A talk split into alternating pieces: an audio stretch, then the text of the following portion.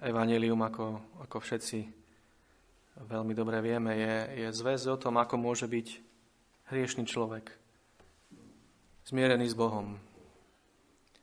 Ako môže Boh, ktorý je spravodlivý a svetý, povedať o ohavnom hriešnom človeku, že je spravodlivý a napriek tomu zostať svetý a spravodlivý. Je to zväz, ktorá vždy musí hovoriť o dvoch veciach. A jednou z nich je hriech nás, ľudí, a druhou je milosť Božia. A my dnes otvárame text z Jánovho Evanília z 18. kapitoly, kde situácia je, ako sme čítali, pred Pilátom stojí Pán Ježiš, Boh a človek v jednej osobe. A potom tam stojí iný človek vedľa neho, stojí tam Barabaš a ľudia, ktorí tam sú, Židia, ktorí tam sú, dostávajú možnosť si vybrať. A títo ľudia si vyberajú miesto pána Ježiša Krista, Barabáša.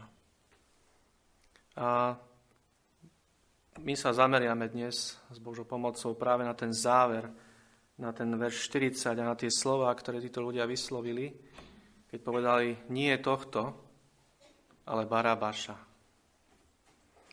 A pretože tiež táto pasáž nám hovorí veľmi hlboko a veľmi zretelne o hriechu.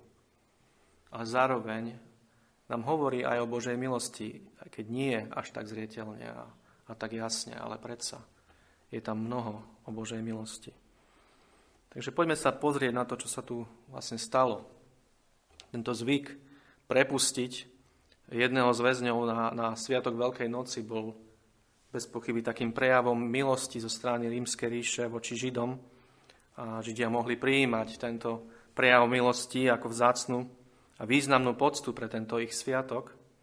Ale uh, keďže, eh, povedzme, si mohli tak hovoriť, že, ten, že vlastne ten sviatok je o tom, že ich národ bol vtedy vyslobodený z Egypta v ten deň a tak mohli tento zvyk prepustenia uväzneného človeka považovať za veľmi vhodný zvyk práve na tento deň. Ale keď čítame písmo, tak vidíme, že, že pre tento zvyk v ňom nie je žiadna opora.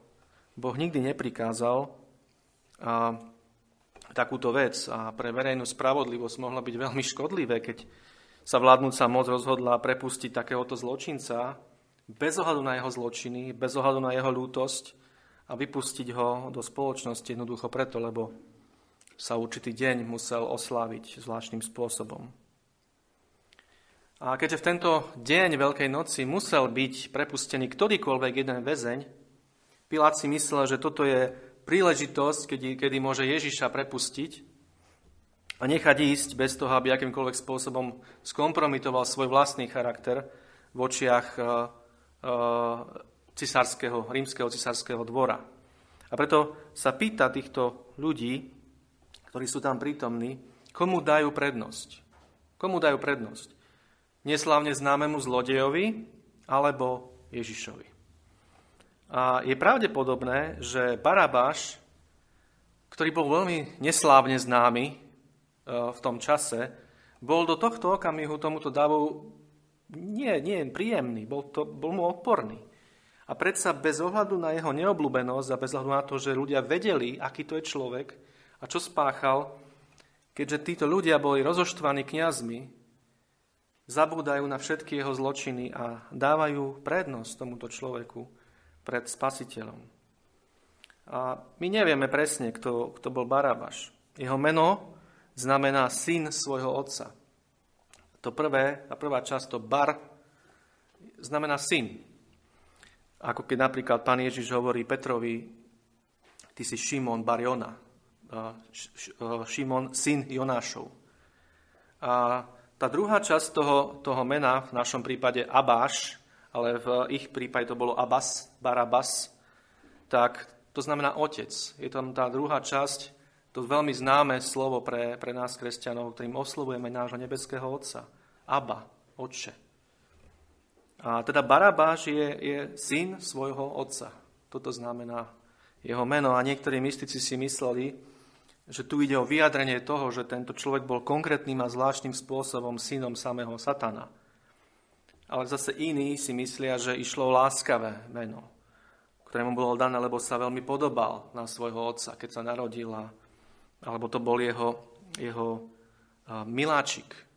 A bol, bolo to nejaké rozmaznávané dieťa, ako sa hovorí, ocinkov maznačik. A títo komentátori potom k tomu dodávajú, že rozmaznávané deti často sa stanú napodobňovateľia Barabáša, ľuďmi, o ktorých je najviac pravdepodobné, že budú nebezpeční pre svoju krajinu a zarmutkom pre svojich rodičov a prekliatím pre všetkých, ktorí sú v ich blízkosti. A keďže túto pravdu vidíme aj v písme potvrdenú, napríklad v prípade Absaloma, alebo obzvlášť v prípade Eliho, Eliho synov, tak je to naozaj výstraha pre rodičov, aby svoje deti príliš nerozmaznávali, lebo im to nebude ani trošku na dobré. Barabáš podľa všetkého spáchal minimálne tri zločiny. Bol uväznený pre vraždu, pre vzburu a pre lúpež, čo je skutočne hrozná kombinácia hriechov, keď sa zoberiete. A tento darebak je postavený pred ľud ako konkurencia pre pána Ježiša Krista. A teda Pilát adresuje túto výzvu a myslí si, že, že vedomie hamby týmto ľuďom nemôže dovoliť zvoliť si Barabáša. No títo ľudia sú tak smední po krvi spasiteľa a sú tak rozoštvaní kňazmi, že jedným hlasom, bez jediného namietajúceho hlasu alebo nejakej zdvihnutej ruky proti, v tejto hrozne ohavnej jednote volajú nie tohto, nie tohto, ale Barabáša. Hoci museli vedieť, že Barabáš je vrah, lupič, rozvracač a burič.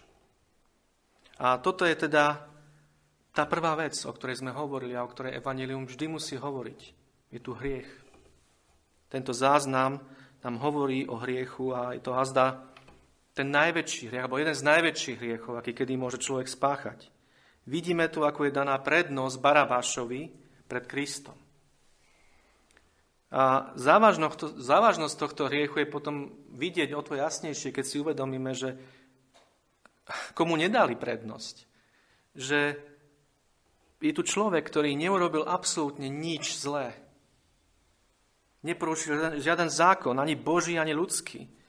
Mohol použiť slova Samuela, ktorý tiež takýmto spôsobom hovoril k Židom, keď si žiadal kráľa a Samuel im hovorí, budem to citovať z písma, Hľa, tu som, vydajte svedectvo proti mne pred hospodinom a pred jeho pomazaným. Či ho vola som kedy vzal, či jeho osla som vzal, alebo koho som kedy utláčal, komu som ublížil, alebo z čej ruky som vzal uplatok, aby som ním dal zaslepiť svoje oči. A vrátim vám, hovorí Samuel. A v celom tom zhromaždenom dáve nebol jediný človek, ktorý by si mohol trúfnuť, obviniť spasiteľa z akejkoľvek krivdy. Práve naopak. Nie, že nemohli povedať, že im ukrivdil, ale ich obdaroval mnohými požehnaniami tento človek. Nenakrmil ich, keď boli hladní, neuzdravoval ich malomocných svojim dotykom, nevyháňal démonov z ich synov a z ich dcer, nestával chromých na nohy, nedával zrak nevidiacim, sluch nepočujúcim, pre ktorý z týchto skutkov sa sprisahali, aby ho zabili. Keby len vedeli, aký dlh majú voči nemu. No miesto toho na neho ričali ako zvieratá. Ako keby bol tým najhorším trápením v ich živote. Sťažovali sa na jeho učenie a zda. V čom bolo jeho učenie pohoršením proti morálke? V čom bolo proti najlepším záujmom človeka? Ak sa pozriete na Kristovo učenie, zistíte, že nikdy také učenie nebolo. Nikde. Dokonca aj keby sme ho posudzovali len podľa toho, ako slúži ľudskému blahu, tu, na tejto zemi. Jeho učenie je možné zhrnúť do základného princípu. Milovať budeš pána svojho Boha celým srdcom a svojho blížneho ako seba samého. Jeho príkazy mali tú najláskavejšiu podobu. Chcel od nich Kristus niekedy, aby tasili meče a vyhnali Rímanov? Alebo bola jeho kariéra plná nejakého nemilosrdného krvi prelievania a lúpenia? Pozbudzoval ich, aby dali priechod svojim bezozným vášňam? Hovorili im, aby hľadali predovšetkým svoj vlastný prospech? a nestarali sa o rany svojho blížneho? Naopak, každý jeden štát, ktorý si chce hovoriť spravodlivý, musí mať jeho učenie ako svoj najsilnejší pilier. Napriek tomu to tam všetci stoja a štvaní svojimi kňazmi hľadajú jeho krv a kričia ukrížuj ho, ukrížuj ho. Celý jeho zámer bolo ich dobro. Toto bolo úplne zrejme. Za čo kázal? Nikto mu nemohol prisúdiť žiaden sebecký motiv. Líšky mali svoje nory, a nebeské vtáky svoje hniezda, on nemal kde hlavu skloniť. Láskavá podpora niekoľkých jeho učeníkov ho zachovávala od úplného hľadovania. Aký, aké, aké, aké zvyky mal? Chodil na chladné vrchy v noci a tam sa vrúcne modlil práve za tie zástupy, ktoré ho teraz nenávideli. Žil pre druhých a oni to videli. A ako pozorovali počas tých troch rokov jeho služby, nemohli povedať nič iné, ako nikdy nežil taký nesebecký človek ako tento. Nemohli nič iné povedať. Väčšina z nich musela vedieť a zvyšok mohol vedieť, keby sa len čo len trošku popýtali. Že cieľom jeho života na tejto zemi nebolo nič iné, ako robiť dobre ľuďom. Pre ktoré z týchto vecí na ňo revu? Aby bol ukrižovaný. Pre ktoré z jeho dobrých skutkov, pre ktoré z jeho slov chceli pribiť jeho ruky a jeho nohy k drevu kríža. A v šialenej nenávisti a nezmyselnej krutosti bola jediná odpoveď na Pilátovú otázku, čo zle urobil? Ukrížuj ho, ukrížuj ho. Úplne ignorujú Pilátovú otázku, čo zle urobil tento človek. A skutočným dôvodom ich nenávisti bola bez pochyby nenávisť, ktorá je prirodzená pre všetkých ľudí, nenávisť k dokonalému dobru. Človek cíti, že prítomnosť dobra je takým tichým svetkom proti jeho hriechu a preto sa ho túži zbaviť. Byť príliš svetý v očiach ľudí je obrovský zločin, pretože táto svetosť karhá ich hriech. A ak aj, moc, ak aj zbožný človek nie je nejaký výrečný alebo mocný v reči, tak a jeho život, stačí jeho život, je, je veľmi hlasitým Božím svedectvom proti hriechom ľudí. A toto práve, toto živé napomínanie viedlo týchto bezbožných ľudí k túžbe po smrti toho svetého a spravodlivého. A okrem toho, títo ľudia mali za svojimi chrbtami svojich kňazov. Je žalostné, keď sú niekedy ľudia lepší ako ich náboženskí vodcovia, keď človek hľadí na týchto kňazov, zákonníkov a učiteľov vtedajšej cirkvi, nemôžu si pomôcť a musí v nich vidieť dnešných predstaviteľov napríklad rímskokatolíckej cirkvi. Ich honosné rúcha, neznalosť písma, moci Božej, ich ochota spojiť sa s tými najhoršími zo sveta politiky a ich túžba pomoci, môžu si podať ruky s farizejmi tej doby. Veľa, veľa ľudí je presvedčených, že keby Pán Ježiš bol dnes na tejto zemi, že by bol jedna ruka s týmito náboženskými predstaviteľmi. Ale nič nemôže byť ďalej od pravdy. Ako vtedy, tak aj dnes by proti ním ostro vystupoval a verejne ich odsudzoval. A čo by aj dnes viedlo k tomu, že by nakoniec proti nemu poštvali dáv a zabili by ho.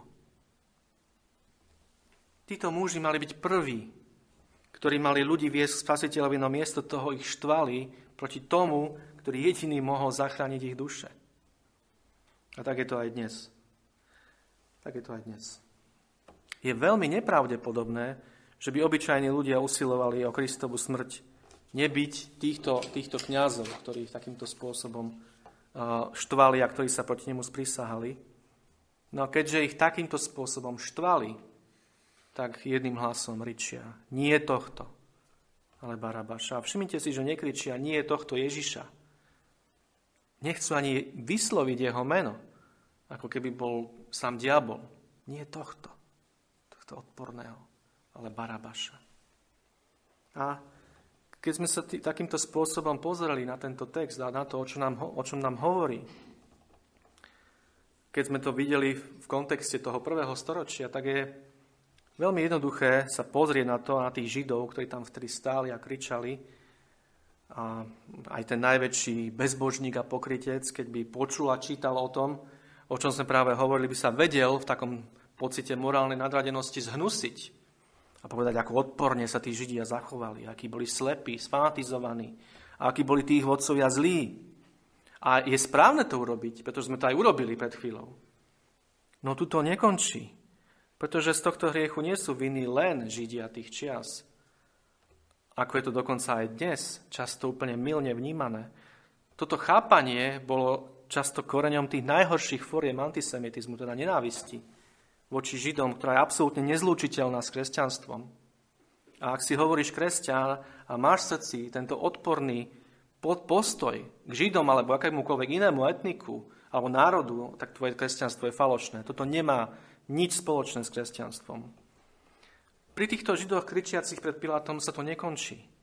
Pretože tento hriech uprednostňovania Barabáša pred Kristom bol vinou tohto sveta vo všetkých časov, časoch a je vinou tohto sveta aj dnes. A čo tým chcem povedať? Ako to šlo ďalej? Keď apoštoli kázali evanílium a Božia pravda sa, sa šírila do mnohých krajín, v tom čase pod nadvládou rímskej ríše, tak rímsky cisári schválovali veľmi prísne edikty. A proti komu boli tieto edikty namierené? Proti odporným hriešnikom tých čias, tých dní? Je, je veľmi známe, že rímska ríša bola doslova zamorená tými najhoršími nerestiami, aké si viete predstaviť. Prvá kapitola listu rímským je veľmi živým obrazom alebo svedectvom o stave spoločnosti všade tam, kde vládol Rím. Keď však boli schvalované tieto prísne zákony, Prečo neboli namierené proti týmto hnusným nerestiam? Skúste nájsť v histórii nejaké edikty, ktoré by zásadným spôsobom boli namierené proti týmto hriechom. Nenájdete. Tieto veci sa tolerovali a sotva sa našla nejaká taká mierna kritika, nepriama kritika. Ale čo si myslíte, komu patrilo upalovanie? Ťahanie za koňmi, meč, väzenie a mučenie všetkého druhu patrilo nevinným, pokorným následovníkom, následo, následovníkom Krista, ktorí sa nebránili voči týmto veciam, ale ich prijímali ochotne a trpeli a išli ako ovce pod môž Mesiara. A volanie celého sveta pod nadvládou rímskeho impéria bolo nie Kristus, nie Kristus, ale sodomiti, vrahovia, zlodeji. Ktorýchkoľvek z nich znesieme, ale nie Krista. Jeho následovníkov treba vyhľadiť. Potom však svet zmenil taktiku, stal sa kresťanským podľa mena, no toto pokresťanč, také pokresťančené pohanstvo vyviedlo na vrchol dejín iného, iného antikrista, rímskeho pápeža, ktorý si nasadil na svoju hlavu trojtú rúhavú korunu a nazval sa Svetým Otcom, hlavou cirkvy a zástupcom Krista na tejto zemi. Tituly, ktoré patria v uvedenom poradí Bohu Otcovi, Bohu Synovi a Bohu Svetému Duchu. A za týmto potom postupne išli ďalšie ohavnosti, ako uctievanie svetých, anielov, svoch obrazov, omša, povyšovanie Márie na úroveň Krista a mnoho ďalšieho. A čo na to povedal tento svet, specifický, teda západný svet, ktorého sme aj my súčasťou? Pápež na veky. V istom zmysle Roma eterna, ako predtým rímska ríša, tak teraz rímska církev. A každé koleno a hlava sa sklonili pred týmto údajným následníkom apoštola Petra. A hriechy tejto cirkvi boli na úrovni Barabáša, a to ešte by sme povedali, že Barabášovi krivdíme, pretože niektorí z týchto pápežov vieli tak ohavné životy, že dokonca aj tí, ktorí ich poverčivo považovali za neomilných, nedokázali obhajovať ich charakter. A svet bol zamilovaný do tejto smilnice, a tá bola opitá vínom svojich hlavnosti a vyžadovala, aby každé oko, ktoré na ňu hľadí, hľadelo s obdivom. Zatiaľ, čo Kristovo evanelium bolo zabudnuté a takmer vyhasnuté v tme. A čo sa potom stalo? Všetci vieme, že prišlo obrovské svetlo reformácie. No opäť svet zmenil taktiku a, a hoci sa mnohé krajiny dnes hlásia otvorene k protestantizmu a daných zboroch, v daných krajinách sa verne káže práve evanílium, čo sa stalo? Satan prišiel s ďalším barabášom. Barabášom formalizmu. Sme pravoverní, sme ortodoxní, sme zdraví v učení, sme nábožní, prísne nábožní, navštevujeme kostol, zborovú budovu, navštevujeme modlitebňu, nikdy nechýbame, zúčastneme sa všetkého a dobre robíme. Dobre robíme, no chýba nám živá zbožnosť. Máme fasádu, ale moc tej zbožnosti chýba. Ľudia v týchto, v týchto, na týchto miestach mnohí nie sú znovu zrodení a neprešli zo smrti do života. Ale týmto ľuďom to stačí. Kým sú aspoň tak dobrí ako ich konzervatívni susedia a blížni a zachovajú vonkajšie veci, na tom, čo je vnútri, nezáleží. A toto odporné okrádanie Boha o jeho slávu, ktoré doslova vraždí ľudské duše, je spolu s ostatnými falošnými náboženstvami barabášom dnešných dní. Ale musíme ísť ešte hlbšie. Pretože aj na predošlé slova by mnohí dokázali povedať Amen. A videli by ich stále len ako opis toho, čo je tam vonku, a čo sa nás osobne netýka. Ale tento hriech uprednostňovania Barabáša pred Kristom je hriechom každého jedného z nás predtým, ako do nášho srdca príde Kristova moc skrze Svetého Ducha. Ak patríme Kristovi, tak si veľmi rýchlo a veľmi dobre vieme spomenúť na jamu, z ktorej nás Pán Ježiš vyťahol. Veľmi dobre si pamätáme, ako sme ním kedysi pohrdali. V akej spoločnosti sme sa cítili dobre najlepšie. Ak sme sa niekedy stretli s Božími deťmi, ich slova nám prišli nudné. Ak hovorili o Božích veciach ako niečom hlboko osobnom, tak sme im nerozumeli. A buď nám prišli otravní, alebo sme ich považovali za sektárskych fanatikov. O čom sme vtedy premýšľali? Keď sme mali čas premýšľať, čo boli naše obľúbené témy? Celkom určite to nebola väčnosť. A ten, ktorý nás prišiel zachrániť od pekelných múk. Ako písmo hovorí, Kristova láska nebola v našich srdciach vyliata tak, ako mala byť.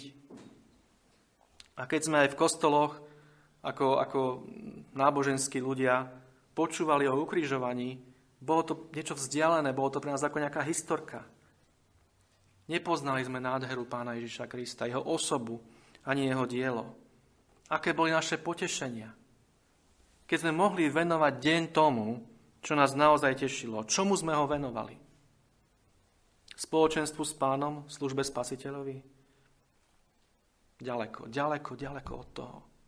Čím ďalej sme boli od týchto vecí, tým sme mali väčšiu radosť. Niektorí z nás musia vyznať s obrovskou hambou, že sme nikdy neboli viac vo svojom živle, ako keď sme boli bez svedomia keď nás svedomie neprestalo trápiť a my sme mohli sa ponoriť do hriechu s pocitom úplnej blaženosti. Tej najväčšej blaženosti. Čo sme čítali? Hoci čo, len nie Bibliu. Len nie Bibliu. Dokázali sme venovať hodiny celým zväzkom úplných márností. Aké boli naše ambície? Chceli sme si urobiť meno. Chceli sme byť bohatí, slávni pre našu účenosť, schopnosti alebo krásu. Žili sme pre seba. Naše ja bolo na dne všetkého, dokonca aj skutkov charity a pomoci blížnym. Boh nebol v našich myšlienkach. Nežili sme pre Neho. Každý jeden človek, ktorý kedy osobne poznal pána Ježiša Krista, musí vyznať, že takto vyzeral jeho predložlý život. Či už vo forme otvorených a ohavných hriechov, alebo vo forme takej vnútornej náboženskej prázdnoty. Alebo v oboch. Pretože pre neobrateného človeka nie je žiaden problém fungovať v oboch týchto formách. Volať sa kresťanom a zároveň otvorene hrešiť. Ja osobne môžem dosvedčiť. Som sa volal kresťanom a pritom som žil ako úplný pohan. A dokázal som tejto neuveriteľnej kontradikcii žiť úplne v pohode. Keď ma samozrejme svedomie netrápilo, čomu som sa snažil čo najviac vyhnúť. Bez tohto poznania a vyznania nie je možné skutočné obrátenie, teda skutočné pokánie na život. Ak nevidím celý svoj život ako jednu prázdnu márnosť, ktorá aj v tom najlepšom nedosahuje Božiu slávu, nevidím dôvod, prečo by som sa mal od takého života odvrátiť a obrátiť sa celé ku Kristovi. No, musíme ešte urobiť jeden krok hĺbšie. Pretože tento opis starého života toho, ktorý patrí Kristovi a jeho, je jeho učeníkom, je možno opisom súčasného, terajšieho života. Niekoho, kto je prítomný, alebo niekto, niekoho, kto je s nami na diálku. Si ako bohatý mládenec, Utekáš za Kristom. Chceš mať väčší život. Snažíš sa žiť dobrý život a správny život, no vo svojom srdci máš Barabáša, ktorému dávaš celý čas prednosť pred Ježišom. V prípade bohatého mladenca, ako vieme, to bol jeho veľký majetok. No môže to byť čokoľvek. Môže to byť nejaký človek, môže to byť nejaká vec. Môže to byť niečo nehmotné v podobe rôznych túžob a ambícií, o ktorých vieš, že by sa do tej úzkej brány skutočného kresťanstva nezmestili. A musel by si ich kvôli pánovi Ježišovi nechať navždy vonku. Môže to byť strach z človeka. Možno sa bojíš, čo si o tebe pomyslia tvoji kamaráti a známi, susedia, ľudia v cirkvi, do ktorej patríš. Kolegovia, možno sa bojíš, že rozhodné obrátenie sa ku Kristovi priniesie nepokoj do tvojej rodiny. Že sa proti tebe obrátia tvoji rodičia, manžel, manželka, deti. A nebude, neklamme si, tieto reakcie bez pochyby prídu a prichádzajú, keď sa človek obráti k pánovi Ježišovi Kristovi. Ale komu dáme prednosť? Barabášovi, hriešnej túžby po nejakom človeku alebo veci, Barabášovi sveta, prázdneho náboženstva, Barabášovi ambícií, kariéry, koničkov, alebo Barabášovi strachu pred mienkou ľudí, alebo dáme prednosť pánovi Ježišovi Kristovi a všetko to tomu položíme k jeho nohám.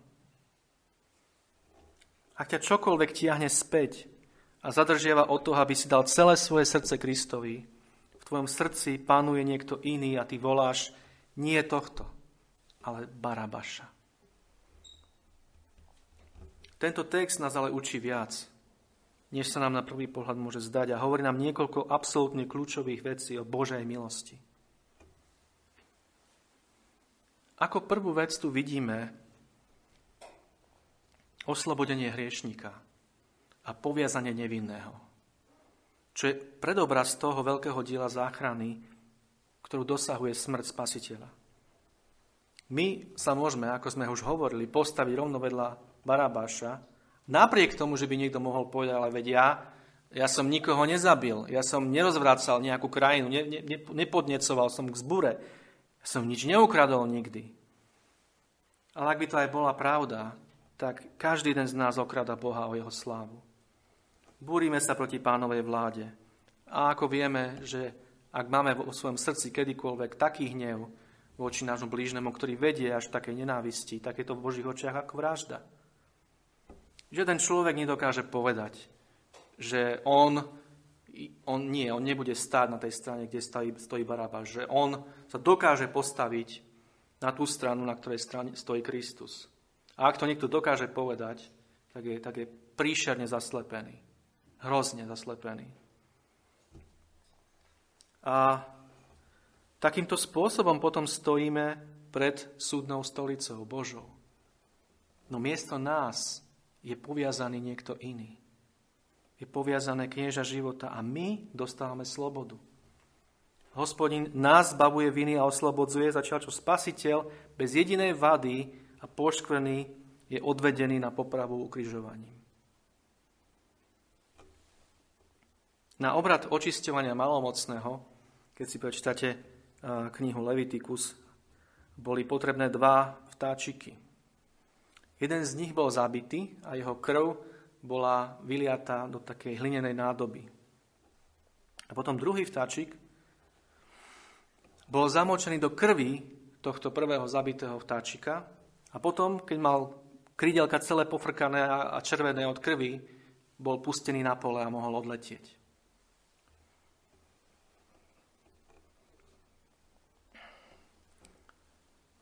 A tento zabitý vtáčik je, je predobrazom spasiteľa. A každá duša, ktorá bola skrze vieru takto namočená v jeho krvi a očistená jeho vyliatou krvou, letí nahor k smerom k nebu. A spieva tú nádhernú sladkú piesen slobody a väčšného života, ktoré dlhuje celé tomu, ktorý bol takto zabitý. A celé to smeruje k jedinému. Buď musí zomrieť Barabaš, alebo musí zomrieť Kristus. Buď musíš zahynúť ty, alebo musí zomrieť Kristus, nepoškodený spasiteľ. On musí zomrieť, aby sme my mohli byť zachránení. A tá otázka je, či všetci dnes, ako sme tu, máme podiel na tejto záchrane. A hoci sme boli zlodeji, buriči, vrahovia, dokážeme to vyznať a radovať sa z toho, že nás Kristus zachránil spod prekliatia zákona. Že bol prekliatý za nás. Toto uprednostnenie Barabáša pred Kristom nám ale hovorí ďalšiu vec, druhú vec o Božej milosti. Táto epizóda v živote nášho spasiteľa ukazuje, že podľa úsudku tých ľudí bol Ježiš väčším zločincom ako Barabáš. A v tomto jedinom prípade, keď na neho hľadíme teraz ako na toho, komu boli pripísané naše hriechy, bol hlas ľudu hlasom Božím. Kristus, ako tam stal pokrytý ohyzným ruchom všetkých hriechov jeho detí, mal na sebe položených viac hriechov ako Barabáš. V samotnom Kristovi nebol jediný hriech, ani jeden. On bol absolútne neschopný stať sa hriešnikom. Bol svetý, nevinný a nepoškvrnený. No na neho bolo položené celé bremeno hriechov všetkých tých, ktorí kedy v neho verili, veria alebo uveria. A ako na neho hľadel hospodin, videl na spasiteľovi viac hriechu, ako dokonca na tak ohávnom hriešníkovi, ako bol Barábaš. Barábaš odchádza slobodný, nevinný a na spasiteľovi leží toto obrovské bremeno. A preto, priatelia, premýšľajme, premýšľajme, ako veľmi sa ponížil spasiteľ. A pán, náš stvoriteľ, aby bol takto počítaný s priestupníkmi, ako sme čítali v. A je tu tretia vec, ktorú nás tento text učí o Božej milosti k jeho deťom. Náš spasiteľ vedel, že jeho učeníkov bude celou históriou svet nenávidieť oveľa viac, než otvorených hriešníkov. A už sme hovorili o tom, že tento svet má vždy ďaleko väčší problém s kresťanmi, ako s vrahmi, zlodejmi, cudzoložníkmi a opilcami. Hovorili sme o tom. Niektorí z tých najzbožnejších ľudí boli tak ohováraní a očierňovaní, že ich mená boli úplne odvrhnuté ako zosobnené zlo. Kristus však posvetil aj toto utrpenie tým, že sám toto utrpenie niesol. A preto, bratia a sestry, keď sme obviňovaní aj my zo zločinov, ktoré sú nám ohavné, keď niekto o nás hovorí, že sme vrahovia a podobne, a keď máme pocit, že nám roztrhne srdce pod týmto jedom osočovania, tak pozvihneme hlavy v vedomí, že v tomto všetko máme priateľa ktorý má s nami skutočné spoločenstvo. Pána Ježiša Krista, ktorý bol odmietnutý, keď dostal prednosť niekto taký ako Barabáš. Nečakajme lepšie zaobchádzanie. Nečakajme. Než akého sa dostal nášmu pánovi. Pamätajme, že učeník nie je nad svojho učiteľa, ako povedal sám pán Ježiš. Ak nazvali učiteľa Belzebúbom, o to viac tak názvu jeho vlastných. A ak dali prednosť vrahovi pred Kristom, Nemusí byť ďaleko deň, kedy dajú pred nami prednosť vrahom.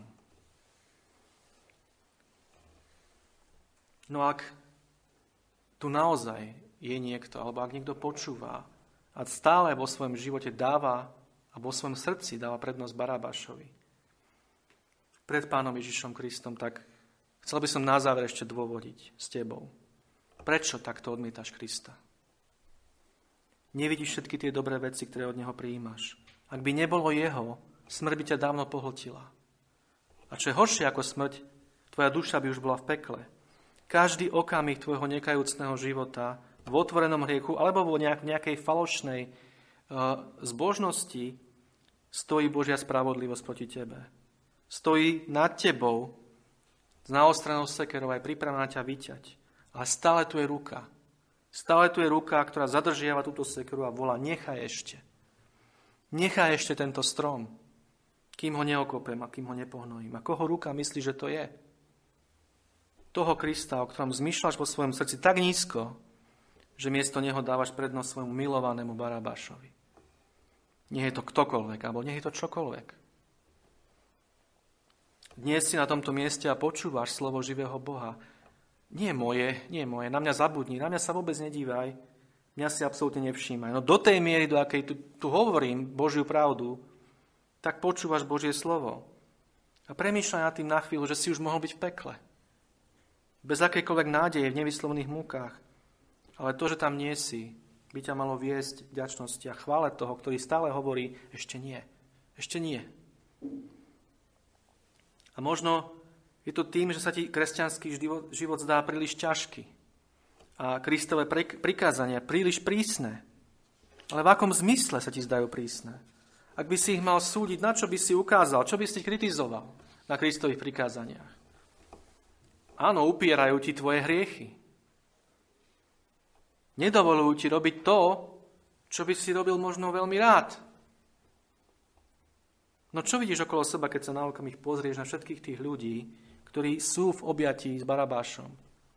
Na všetkých tých slobodných a racionálnych ľudí. Vidíš ľudí, ktorí objímajú smrť a trápenie. Všetko, čo ti Kristus upiera, je na tomto svete zdrojom tých najväčších trápení. Kristové prikázanie ti v skutočnosti zabraňujú úplne sa zrujnovať. Neexistuje jediné Kristovo prikázanie, ktoré by nebolo pre tvoje dobro. A všetko, čo ti Pán Ježiš zakazuje, ti zakazuje z jediného dôvodu, aby si neublížil sebe a druhým, keď sa tomu začneš oddávať.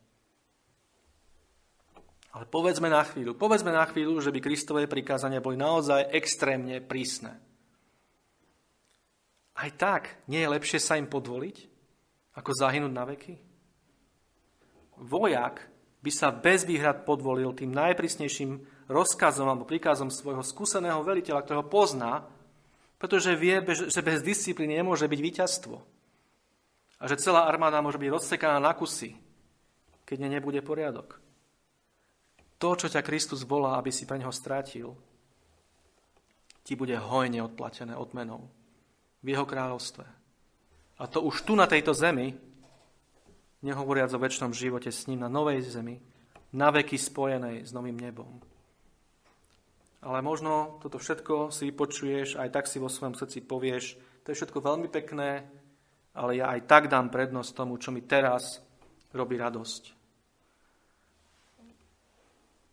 Nenahnevaj sa, ale toto sú slova blázna.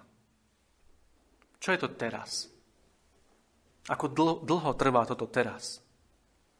Ak by si mohol mať 10 tisíc rokov veselosti, tak v malej, maličkej miere by som možno s tebou súhlasil. Ale čo je to 10 tisíc rokov v porovnaní s väčšnosťou tríznivej odplaty za hriech? Aj v tom najlepšom bude tvoj život veľmi krátky a prejde veľmi rýchlo. A potom príde koniec a potom príde súd. A pozri sa na cintoríny, a premýšľaj nad tými, ktorí ťa tam predišli. Mnohí boli zdraví a silní, aj tak sa pominuli ako tieň. A otázka je, či ti to stojí za to. Mať tento krátky pôžitok hriešný, ako hovorí písmo.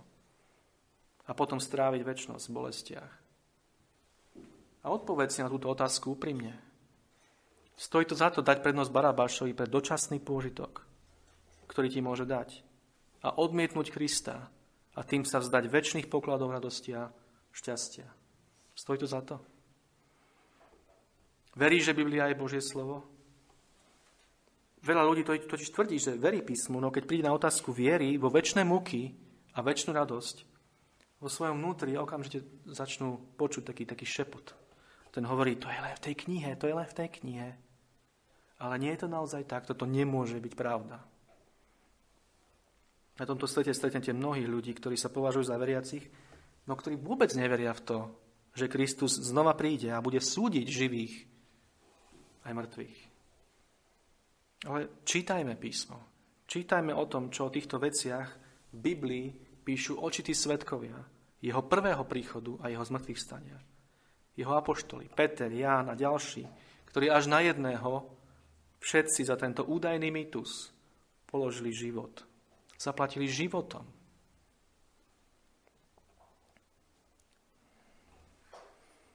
Myslím, že už nemusím pokračovať ďalej, ale dúfam, že budeme my všetci pokračovať ďalej doma a že budeme premýšľať o týchto veciach. Pretože otázka stojí veľmi jednoducho a veľmi jasne. Komu patríš? Neexistuje neutrálna poloha. Ako pán Ježiš povedal, nemôžeš slúžiť dvom pánom.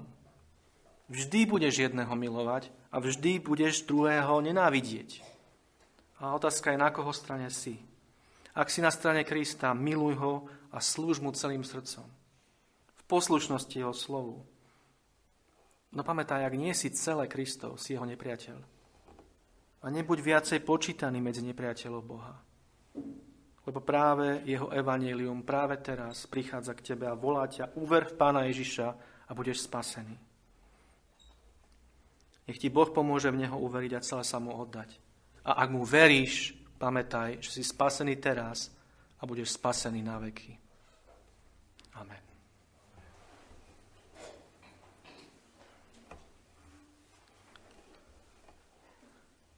Pane Ježišu Kriste, ďakujeme Ti. Ďakujeme, Pane, za to, že si tak milostivý a láskavý k nám. Pane, ďakujeme Ti za to, že Ty, ty tým, že si v nebesiach, ako dokonalý človek, ako dokonalý Boh, ako ten, ktorý žil dokonalý život a položil ho ako dokonalú obeď, že sa prihováraš takto za nás. Že Ty si ten, cez ktorého hľadí Boh Otec na nás, keď na nás hľadí. Keď v Teba veríme, Pane, tak ťa prosíme veľmi o to, aby si všetkých nás, ktorých, ktorých si už takýmto spôsobom nádherným zachránil. Prosíme ťa veľmi, Pane, o to, aby si nás i naďalej tak posvedcoval svojim svetým duchom a aby si i nám, Pane, dal tú silu a moc sa posvedcovať. Prosíme ťa, Pane, o tie sveté túžby, o tie sveté myšlienky, o to, aby Ty si bol, Pane, pre nás všetkým aby všetky ostatné veci bledli v porovnaní s Tebou a neboli pre nás absolútne, e, nemali pre nás žiadnu cenu. Boli pre nás len niečo, čo nám dávaš, ak sú to legitimné veci a čo máme spravovať pre Teba na Tvoju slávu. A Pane, veľmi ťa prosíme, aby, aby si konal v srdciach tých, ktorí ti ešte nepatria. Či sú to deti alebo dospelí, Pane, prosíme, zasvieť svojim svetlom do ich srdc. Pritiahni si ich k sebe Daj im poznať hĺbku ich hriechu a zároveň Tvoju nádheru, Pane, ako spasiteľa, ako toho jediného, ktorý ich môže zachrániť. Prosíme ťa, aby sme ťa takto spoločne mohli oslavovať a oslavovať ťa na veky. Amen.